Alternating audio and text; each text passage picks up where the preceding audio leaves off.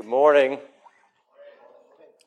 You know, as we sing that that song, sometimes sometimes I wonder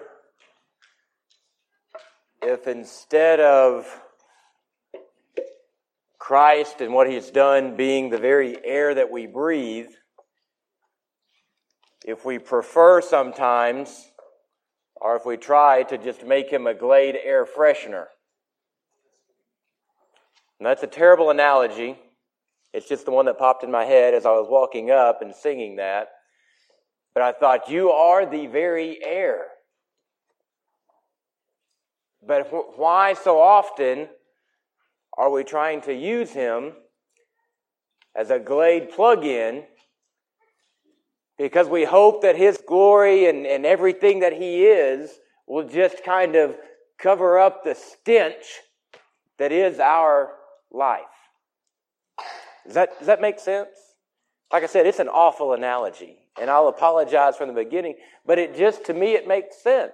Is that far too often I'm trying to call upon God to just cover up this stink that I've made. When in reality, I ought to be inhaling everything that He is because He is the only existence. He's the only reason for life. He's the only uh, opportunity. He is the only thing that I have to give me life. That's the air that I breathe. And that same God gave us these ancient words that we'll be looking at this morning. It's a big deal what we're doing here this morning. It's a big deal to come and to get to open God's Word, to hear the very words of God with fellow believers, to ask the Spirit of God to speak to us, to work in us, and then to apply that as we leave here. It's a big deal what we're doing. Let's turn to 1 John.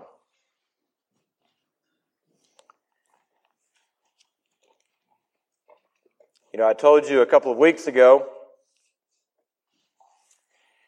that I appreciated John and I appreciated how he wrote, especially this, this epistle, because I felt like he, he really, he tells us what he's going to tell us and then he tells us and then, and then so often he tells us what he told us, right? And so I, as we start today, the first few verses, John really is kind of finishing up his thought from the passage that we studied last week. He's really about to tell us what he told us a little bit, and then he's going to, it's almost like in telling us what he told us, it's like it gives him this new, oh yeah, and by the way, let me come off over here. And so that's where we'll be today. But let's look starting in verse 3 of chapter 2. By this we know we have come to know him if we keep his commandments. Now remember last week, we talked about the the walking in the light and the darkness. And if you claim to be walking in the light, but yet you're not, then you're a liar. And not only are you a liar, but remember we said that you're actually even calling God a liar if you claim for those things to be true. Understand, we talked a little bit about what the light is. We know that the light is, is Christ. The light is the Messiah, but even on a bigger scope than that and another, um, another way that the readers at this time would have, would have acknowledged what John was saying was that the light, I mean, that's also an analogy there of it's, it's an enlightening. It's a knowing. It's a being enlightened and having a vision and being able to, to see the words that have been taught, the words of Christ, the message of Christ, the life of Christ, all of those things. So this walking in the light is, is, is a, an idea and of not just following Him and being in Him, but also of having that knowledge of Him that knowing of him. And so that's what John uses here in verse 3. By this we know that we have come to know him if we keep his commandments. Now, before we keep going, let's camp here for just a minute. So oftentimes we talk about believing in him, but here John's very clear, and he said he uses the word what? Know. If I tell you that I believe it's cold outside, versus someone saying, I know it's cold outside. Which one are you going to tend to gravitate toward? Which do you have more confidence in? That one that says they believe something or the one that says they know something? There's just a difference. There's a reason that John uses this word, and it's not, we are called believers because we do believe. But I think that the connotation of that word sometimes gets lost in some of the translation and how we use it because we use it in so many different ways that sometimes we use believe in a way of it gives us a little bit of an out, doesn't it? I, I, I believe that, I believe so. You say that, especially if you do a little inflection right there. You know, my, my team at work, they give me a hard time because if I'm not exactly sure of an answer, I'll just add ish to the end. You know, if it's a number, you know, it's like 900 ish. So then you're okay, right? I can't be wrong at that point if it comes back a little bit. So they, I use ish often. I'll use it in emails. It, and it gives you the little red squiggly line or whatever under it. I just ignore that part. But, but so I think it's important hear what John's saying here. Twice he says in verse 3 By this we know that we have come to know him if we keep his commandments. That knowing means it's a different type of relationship. It is an intimate, you know, you have satisfaction in, you have assurance, you have absolute confidence in your knowledge of Him, in your intimacy with Him, in your relationship with Him, if you keep my commandments. So he's kind of finishing up where he, where he was with us last week, verse 4. The one who says, I have come to know him and does not keep his commandments is a liar. The truth is not in him. And if the truth is not in him, we know the truth to be what? It's very clear. I mean, Christ could not have been more clear than when he said, I am the way, the truth, and the life. But whoever, in verse 5, but whoever keeps his word, in him the love of God has truly been perfected. By this, we know that we are in him. Look in, in John's gospel. Keep your finger here, but I want to look over at what John's gospel says a little bit about, about this and about knowing him and about what it means. Turn to uh, John chapter 8 in his gospel of John. We're going to look in verse 28. So Jesus said, When you lift up the Son of Man, then you will know that I am he and I do nothing on my own initiative, but I speak these things as the Father taught me. And he who sent me is with me. He has not left me alone, for I always do the things that are pleasing to him. Then in verse, verse 30, as he spoke these things, many came to believe in him. Now look what Christ does here in response in verse 31. So Jesus was saying to those Jews who had believed him, If you abide in my word, then you are truly disciples of mine, and you will know the truth, and the truth will make you free. Now, who's he speaking to? He's not speaking to just anybody and everybody at this point. He's speaking to those that came and said, We believe you. Again, you see the difference here in believing and knowing.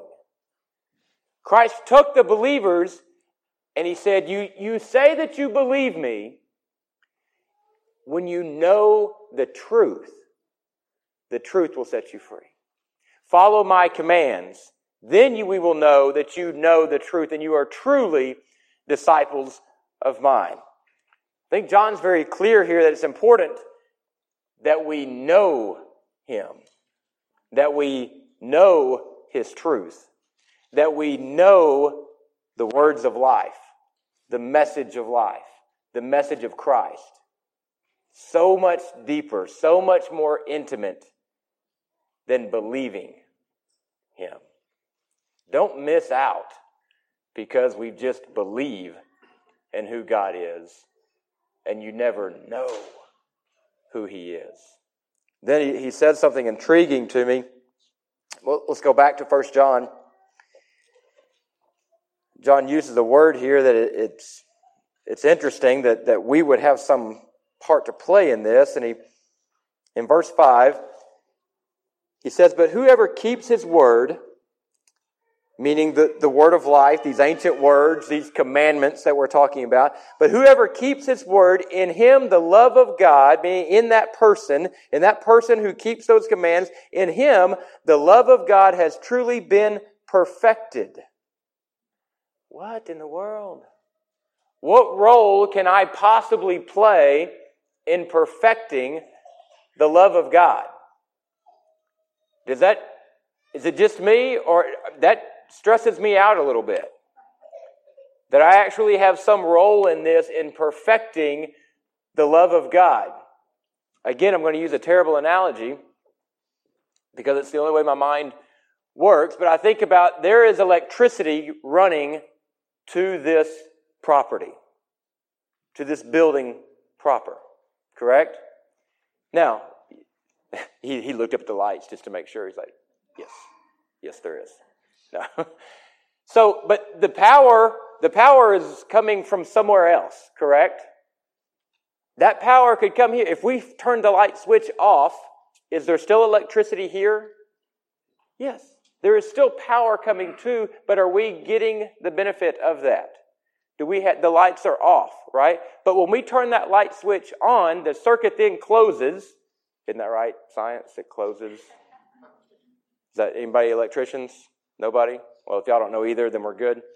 So, so the circuit then closes, and when that circuit closes, then we have the benefit of the electricity and the lights are shown, and so therefore the electricity then is the power is perfected because the circuit has been closed. Make sense? So when we know Him, when we move beyond belief, we move beyond belief in Him to abiding in His Word, knowing His Word, obeying His commands, knowing Him, then that circuit is closed.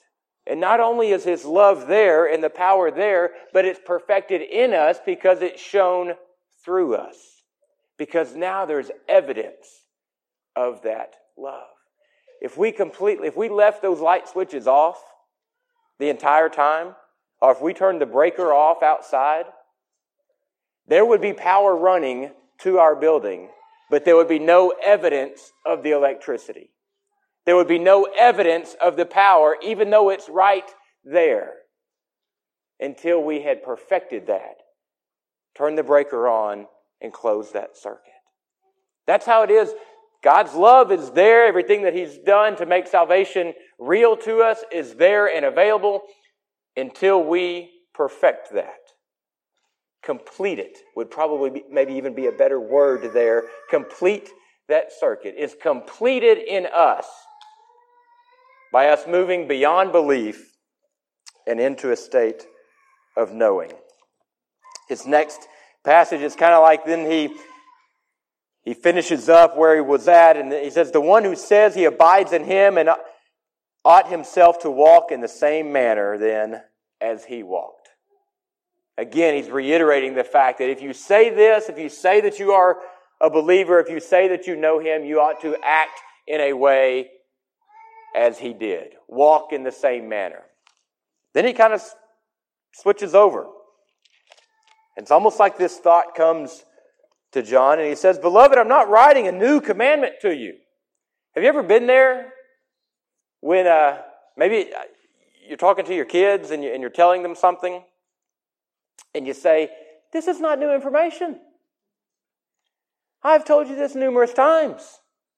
Why are we acting as if you've never heard this before? I mean, I see it with my kids. I see it with, with my basketball team. We'll be in a huddle, and I'm like, why are we acting like we've never seen this before? We've just, we just talked about it.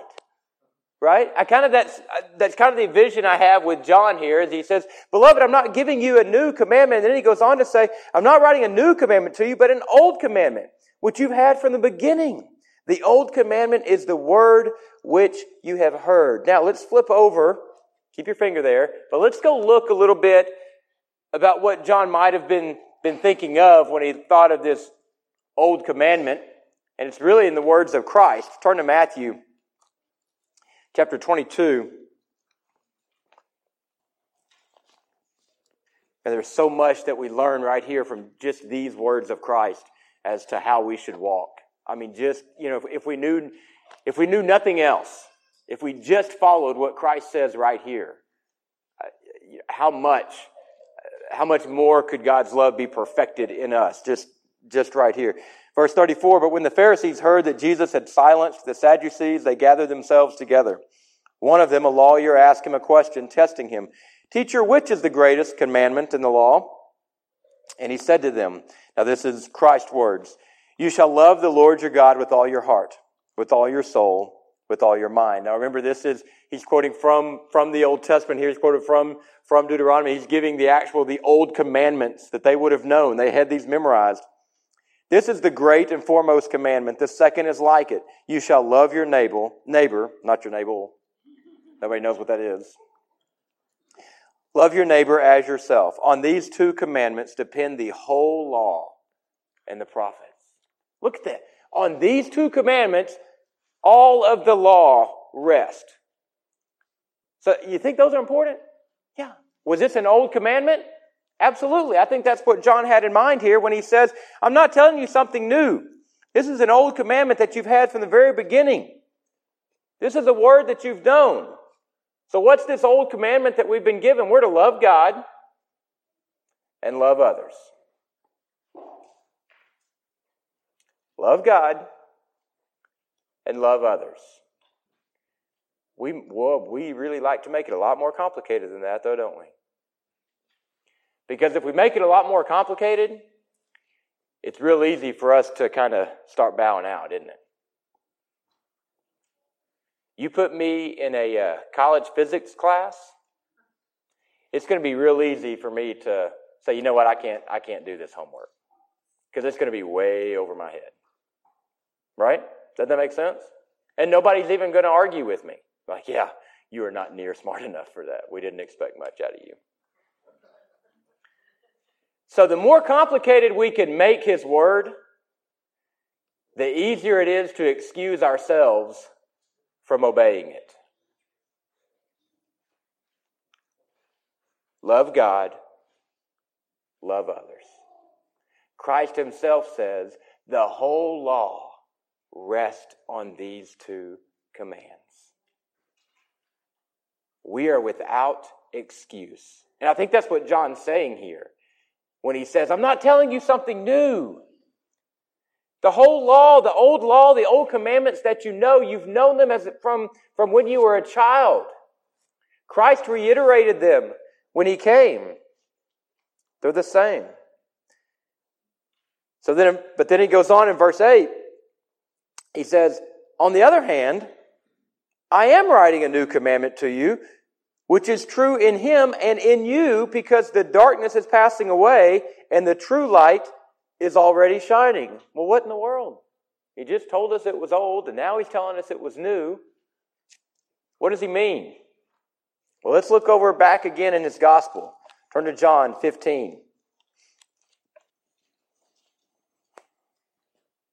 John chapter 15, let's begin in verse 9. Again, these are the words of Christ that John recorded. Just as the Father has loved me, I have also loved you. Abide in my love. If you keep my commandments, you will abide in my love, just as I have kept my Father's commandments and abide in his love. These things I have spoken to you so that my joy may be in you and that your joy may be made in full.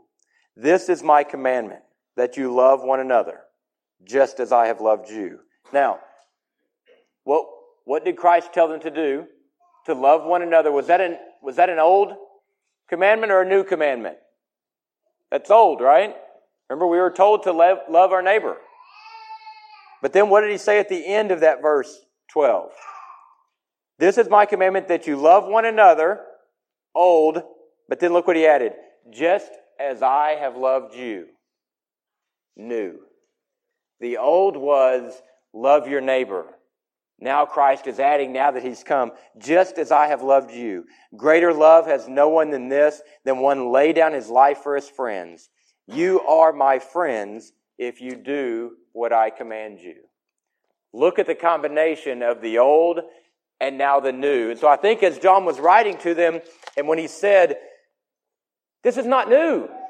These things are not new. It's the old command. I think even probably as John was, was writing this, I think the Holy Spirit brought this to mind to John. Remember when Christ said this? Remember this is old, but look how it's also been made new.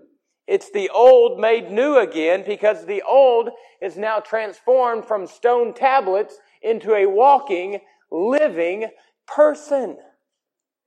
Is the love. The old commandment, he told us to love. The new commandment, he showed us love. So, yes, it's old, and yes, we should follow that, and yes, we've known it from the very beginning, but it's also new. It's new in three ways it's new in emphasis, it's new in example, and it's new in experience. The emphasis here on love, not just as a command or a rule to follow, but the emphasis on an example to live. The emphasis on whom we should love, how we should love, when we should love. It's new in it's new in example because never before had God taken on flesh, taken on the form of mankind, and actually shown love in that way. We have an example to live by and to see and to read and to, to live by. It's also new in experience because Christ called us his friend. This would have meant something to these people because what, what do we know that God called Abraham? They would have known this from their, from their studying of, of the Old Testament. God called Abraham his friend. Well, that, that's a very foreign concept, and that was something that was reserved for these people. That was something that was just, that was reserved for Abraham. Abraham, our, our father, Father Abraham, remember that? Had many sons. So they knew that they didn't sing that song, Rita. Just so they would have known that. They would have known that, that Abraham is the friend of God, and now Christ said, You are my friend. John was reminding them of that. This is a new experience. This love, this example that I'm showing you, this, this example of love that's been commanded of us, is not something that's only been reserved that Abraham can experience, but you are a friend of God. And if you haven't experienced that, then you're walking in darkness. If you aren't emphasizing this love of God and love of others, you're walking in darkness. If you don't know the example, then you're walking in darkness. Then in verse 9, he says, The one who says he is in the light and yet hates his brother is in the darkness. Look what he says until now. Why the until now? The one who says he is in the light and yet hates his brother is in the darkness until now. Well, it means several different things here. One, this entire time that he's been doing that, he's been in darkness, but he's also saying, You are now without excuse. You've been told now the truth. You've been shown the light. So are you going to continue to walk and stumble down the path in darkness? Or will you move over and cross over from a simply believing and a belief and step over into knowing the truth? Verse 10 The one who loves his brother abides in the light. There's no cause for stumbling. But the one who hates his brother is in the darkness and walks in the darkness and does not know where he's going because the darkness has blinded his eyes. Has anyone ever been in a cave? You have to I can remember we were on a family vacation once, and you know, my dad wasn't big on family vacations. We didn't do like Disney World and you know, a week like Saturday, Sunday. That was vacation, you know. But one time, I, I forget. I don't even know which cave it was. I wasn't really into the going into the cave, but they thought it would be a great experience. Okay, so we go and and this was like, I, don't, I wish I could remember the cave it was, but you'd go in and, you, and everybody walks in, and then there's this, a point where they say, okay, now at this point, if you would like to explore further, we're going to take a smaller group of you and we can go over down this path. So uh, my sister is with us too. I think I'm 13 or 14, so she's five years younger than I am, so that's about our ages. So apparently we all decided, yeah, we'll do that. So we go, and we are like getting to this point where we have to like crawl. Like, what is this? This is not what I signed up for. And there's bats everywhere, and you know what bats have and what they do in caves, and it's everywhere. And it's just, it's vacation. and so, so we're crawling through, and then when you get to this room, and they say, okay, and there were some lights, you know, they put in. And then, and any of you have been in a cave, I think this is probably pretty, pretty typical of those cave tours. They get to a point where they turn the lights out yeah, I'm done at that point. Okay, I wasn't scared, Tommy, but I didn't love it because you do not have any control at that point. You can think that you do, but when it's complete darkness, and I mean complete darkness, where you have no idea, there is no way you are in control. You are completely, you have no idea of what's coming at you. You cannot react. You cannot do anything at that point. The only thing you can and will do if you tried to move forward is to stumble and feel and fall your way through. That's the only option you have. So when, when John talks about the lightness and the darkness, Remember his readers here. There were not street lights everywhere. There were not, uh, you know, there was not electricity in, in every part where we have to drive hundreds of miles to get out of town to get to a point that's almost a little bit dark, right? But even there, there are street lamps and there are things that illuminate the different paths. That would not have been the case. They would have had torches and such in some of the main thoroughfares that would have been lit at night but it would have not been much for them to have been completely in the dark. A cloudy night meant pitch black in the evening, which would have meant no traveling. It would have meant everything comes to a halt because you cannot do anything in the darkness without stumbling and falling. Sometimes that's who we are, isn't it? We're trying to run full speed ahead, but we're stumbling and falling and tripping and stepping in holes because we're trying to walk or run in darkness. Remember, we talked about what this life, this Christian life, being a, when we talk about a walk, it's not just a leisurely stroll, but it's actually a, a method of transportation. We're trying to get from one place to another. And if that's our goal, if our goal really is to get from one place to another, to get from where we are, to get to where we know Him more, we cannot do that. You cannot adequately move forward in the dark. It is impossible to efficiently move forward in the dark.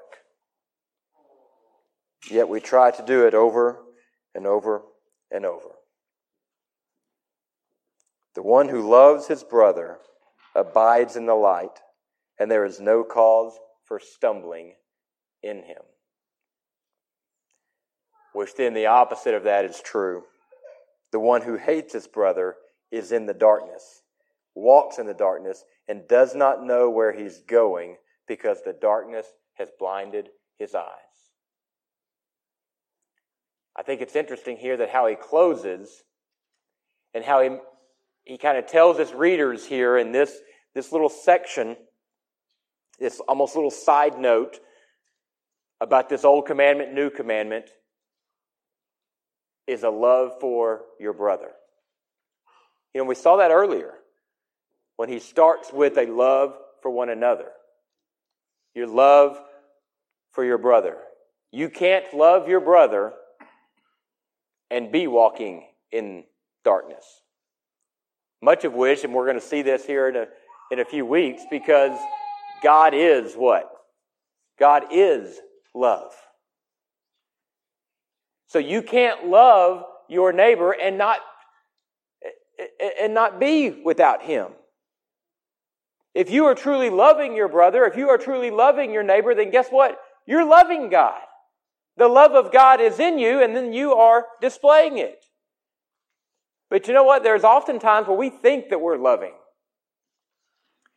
We think that we're loving others, when in reality, all we're doing is just being accommodating or being not rude. Let's read and know what love is, and we'll study that as we go further. We're going to learn more about that. But we see it in God's example, in the emphasis, in the example, and in the experience that He gave us.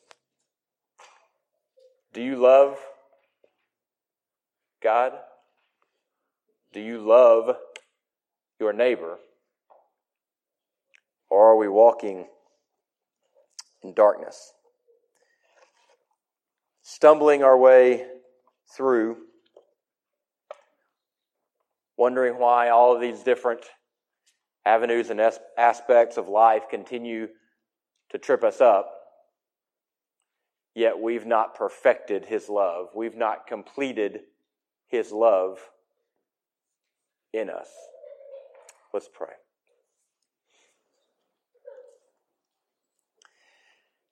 Father, it's an amazing thing to me that you allow us to be in the circuitry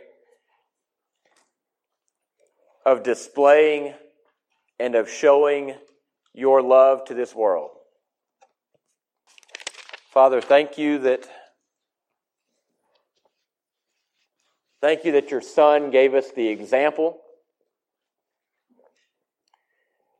That Father, not only in his words, but in his actions, we see the type of love, the depth of love,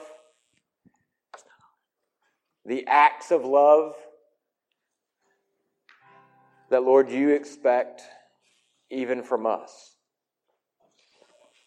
And Lord, it's even, even more mind blowing for me, and, and, and it would have been for the readers of this, of this letter, that you compare me to Abraham because you call me just as you did Abraham, you call me your friend.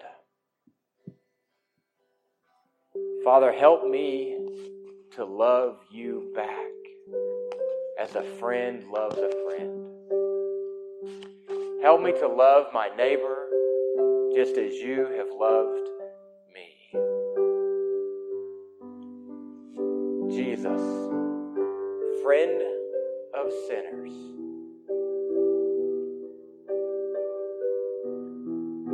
Morning as we as we close this time in just another another song of worship, I would encourage you to evaluate this command that we've been given. To evaluate the old command that He has now transformed into a new command because it's gone from the stone tablets to the very man of Christ. Do you believe in Him or do you know